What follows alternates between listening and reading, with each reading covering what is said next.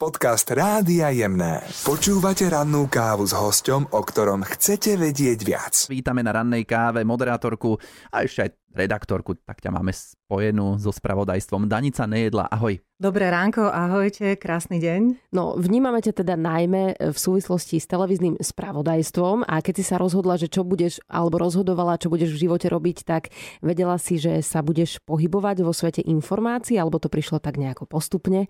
Nebola to úplná náhoda. Ale myslím si, že niečo naznačovala už v mojom detstve, keď e, som si brávala Atlas Slovenskej republiky a ako dieťa, ja neviem, 5-ročné si pamätám, že som sedela v izbe a ukazovala na Slovensko a hrala sa na počasiarku a dávala tie tlakové výže, výše a níže a podobne a hektopaskaly. Tak e, asi to nejak vo mne už vtedy sa prebudzalo, že by som niečo takéhoto chcela robiť, ale vyštudovala som ekonomickú univerzitu, takže som ekonómka a popri tom som robila v rádiu, takže ja som veľmi rada, že ste ma sem do rádia pozvali, pretože sa mi vrátili moje staré časy, lebo som vlastne tak v úvodzovkách povedané odkojená na rádiu, kde som začínala, kde boli také moje prvé dotyky s mikrofónom a také tie učenie sa pracovať s vlastným hlasom alebo viesť monológy. Ale hovorím, to boli časy ešte v minulom storočí, keď sme nepracovali s úžasnou technikou. Vy si sami striháte, sami si vlastne púšťate pesničky. My sme vtedy mali zvukárov ale to bolo mm, také, taký štart v tom rádiu. Mm-hmm. No a potom uh, som videla, že je konkurs v 98 Ehm, na post redaktorky a moderátorky do správodajstva televízie Markíza. Takže som sa rozhodla, že idem sa pozrieť a uvidím. Ja som vtedy už vlastne mala prácu, robila som banke, mala som teda rádio, všetko v mojom živote bežalo nejak ideálne. Uh, takže toto bolo skôr tak zo zvedavosti. No a potom bolo 5 kôl, prvé, druhé, tretie, štvrté, piaté a zrazu po tom piatom vyšlo 5 mien, ja som medzi nimi bola. A... Pamätám si, že to bolo z nedele na pondelok o polnoci, boli vyhlásené mená, kto teda nejakým spôsobom postupil, ako ho príjmajú do práce. A vtedy som volala mojej mamine a hovorím, mami, oni ma prijali. A mama hovorí, však to si chcela. Vtedy som sa tak zadívala na tie hviezdy pred Markízov a hovorím, fakt som toto chcela. No tak lusknutím prsta sa mi zmenil život. Odišla som z banky, odišla som z rádia a išla som do Pondajmu z hodou okolností tu blízko v Ružinove, kde ste aj vy. A nastúpila som do Markízy v júli 98, dva týždne non-stop od rána do večera v práci. Venovali sa mi kolegovia vtedy ako Dano Krajcer, Heňo Krejča, Paťo Herman, Starý Pardáli, vtedy mm-hmm. a hviezdy veľké, Anna Ghanamová, Sonia Bulova. No a až si to dotiahla do hlavného večerného spravodajstva a ty moderuješ televízne noviny o 17. ale už aj v hlavnom spravodajstve o 19. sme ťa videli. Tak v čom je to pre teba iné? Či je tam možno iná príprava, možno väčšia tréma? Je to iné už len v tom, že keď moderujem o 17. tak stojím a som tam sama. Uh-huh. Aj keď mimoriadne televízne noviny robím, tak som vlastne sama v štúdiu. No a o 19. je to väčší formát. E, sú tam reportáže na 52 minút, čiže treba udržať e, tempo a dobrú náladu, ale aj nejakú energiu. A najdôležitejšie je, že vedľa mňa mám partnera Jarka Zápalu alebo Paťa Švajdu, s ktorým som moderovala. To znamená, že už je to taká partnerská hra a partnerské, partnerská práca. To znamená, že vedľa vás niekto sedí a s ním musím alebo chcem kooperovať a niečo dôležitého divákovi povedať. Takže v tom je to iné. A ty si sa tak postupne dostala teda až k moderovaniu televízneho spravodajstva, ale veľmi dobre si ťa pamätáme aj ako redaktorku a toto je taká práca asi, že ťa môžu odvolať e, kedykoľvek. Cez víkendy, sviatky, v noci ti zavolajú, že niečo sa deje, musíš ísť. Bolo máš... to tak, veľakrát sa to stalo. Hovorím, že moje kruhy pod očami sú zaslúžené práve z týchto nočných výrob, pretože veľa vecí sa stávalo počas noci.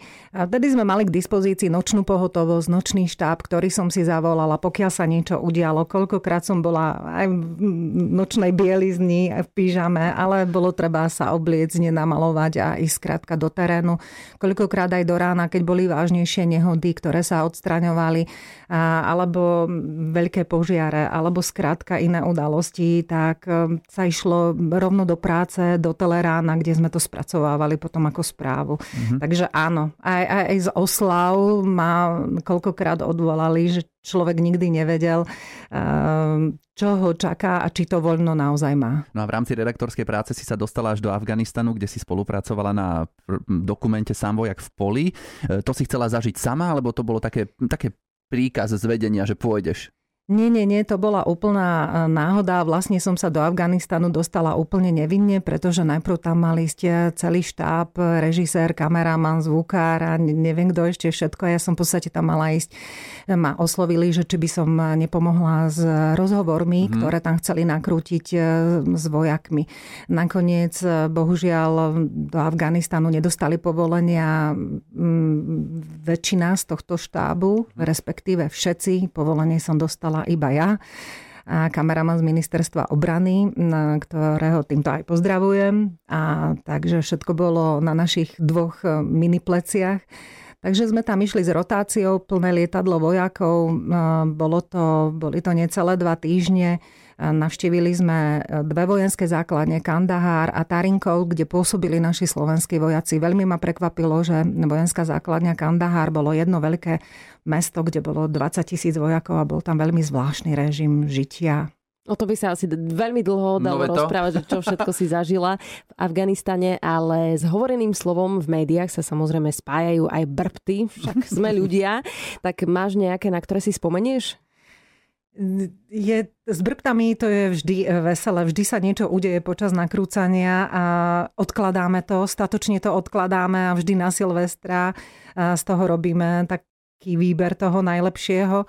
Čo je horšie, keď robíš stand-up, tak máš kameru a môžeš si to nakrútiť ešte raz, keď urobíš nejaký brpt. Horšie je, keď to povieš... Naživo Naživo, oh. presne tak. A mne sa tak stalo, keď som raz vysielala, tak som namiesto britskej panovníčky Alžbety druhej povedala britská pracovníčka. A to vás obleje pod, stiahne vám hrdlo. Teraz neviete, či sa máte smiať, alebo plakať, alebo čo ďalej. Zásada je v podstate eh, pokračovať. A ako keby sa nič sa neudialo a ísť ďalej. Mm-hmm, no tak aspoň, že tak. Ale človek sa pobaví potom pri televíznej obrazovke, tebe možno vtedy do smiechu veľmi nie, nie. je. A kedy si si hrala na klavíri a v rámci oddychu ešte si občas zahraš na tento hudobný nástroj. Ja neviem, že v reštaurácii zbadáš klavír a ideš.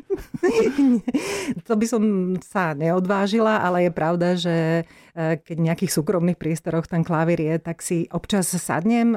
Doma dokonca ten klavír teda mám u sestry na ktorý som hrávala ako dieťa. Bolo to 9 rokov, denne, 2 hodiny poctivo. Moja učiteľka bola zo mňa zúfala, tak moja mama podpisovala do knihy, že poctivo cvičím 2 hodiny. Sedela moja mama pri mne, buď štrikovala alebo háčkovala a ja som naozaj tie 2 hodiny musela mhm. cvičiť. Takže sem tam áno. Aj si si zaspievala pri tom, pri klavíri? To e, kedysi áno, keď som bola dieťa, tak som chodila do detského spevackého súboru Prievického, pochodili sme aj nejaký svet, aj nejaké súťaže. Tam som bola druhý alt, takže spievala som, ale treba to cvičiť ten spev a už veľmi dlho sa neodvážim vstupovať do tejto sféry.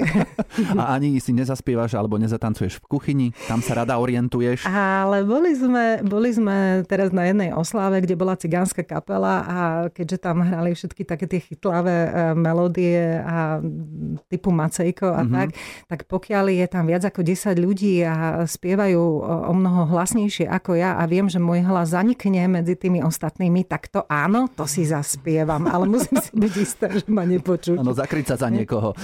tak, tak, tak. No a vieme o tebe, že sa veľmi dobre orientuješ aj v kuchyni. No a v mhm. časoch, keď si pracovala v rádiu, tak si vymyslela takú špeciálnu súťaž o najlepší koláč. A dopadlo to tak, že niektorí kolegovia už koláče ani nechceli vidieť možno dlhú dobu. Bolo Prečo? to tak, mala som reláciu pre ženy a o varení a keď už prišli eh, recepty eh, z rôznych oblastí, tak som nahovorila šéfku, a mala som takú slabú chvíľku a už nikdy v živote by som to asi neurobila, lebo sme si na seba ušili bič aby sme urobili súťaž o najlepší zákusok pre túto reláciu. No a prihlásili sa teda ženy z Hornej Nitry, upiekli neskutočné zákusky, neskutočne dobré torty. Moji kolegovia v rádiu boli porodcovia. Jeden z nich e, po tom, ako zdegustoval 99 druhov zákuskov zo 290 povedal, že v živote zákusky nechce vidieť. Ale bola to krásna akcia, pretože tak, tak, tak nejak uh, sa som konečne aj uvidela tých mojich poslucháčov, ktorých som počula často len cez telefón a tie poslucháčky, mali sme možnosť sa pozdraviť a povedať si pár slov. Mm, ale tak 250 či koľko? 290, 290, to je Ale dosť. nádherné torty. Mm. Možno pre niekoho málo. A takúto súťaž si nezorganizovala napríklad v televízii, že by si tam urobila najlepší koláč e, v televízii? Nie, nie, nie, ale podľa mňa Teleráno, keby tak e, pospájalo všetky svoje ranné recepty, tak by to dali. No. A zvykneš nosiť aj jedlo občas do telky kolegom vypekať a tak, že toto je moja dobrota a Si dajte tak si. udobruješ. Uh, Áno, je to tak. Najobľúbenejšie je, keď upečiem klobásky, kúpim kyslé uhorky, čerstvý chlebík, horčicu, zaplný pekač klobas zoberiem mm. do práce, tak vtedy si ochkajú a ňuňkajú a mňamkajú si. No, to sa dobre počúva. A milovnička kníh si takisto, ako niektorí? Áno, áno, áno, áno. Máš doma nejakú veľkú knižnicu a tam 200 kníh? Aj mám viac? knižnicu, mám knihy, e, väčšina je aj kriminálky, mm-hmm. potom e, životopisné. Teraz naposledy som e, čítala knihu o Adele Bloch-Bauerovej, to je Dáma v zlatom, no, od Gustava Klimta, známy obraz a vlastne o celej ére na prelome 18. a 19. storočia. No. Dobre, no tak e, predpokladám, že tá knižnica je naozaj pestrá a veríme, že ešte sa niekedy porozprávame u nás na rannej káve. Bola tu s nami Danica Nejedla. Ja ďakujem za pozvanie, veľmi dobre som sa tu s vami cítila. Pekný deň prajeme. Pekný deň.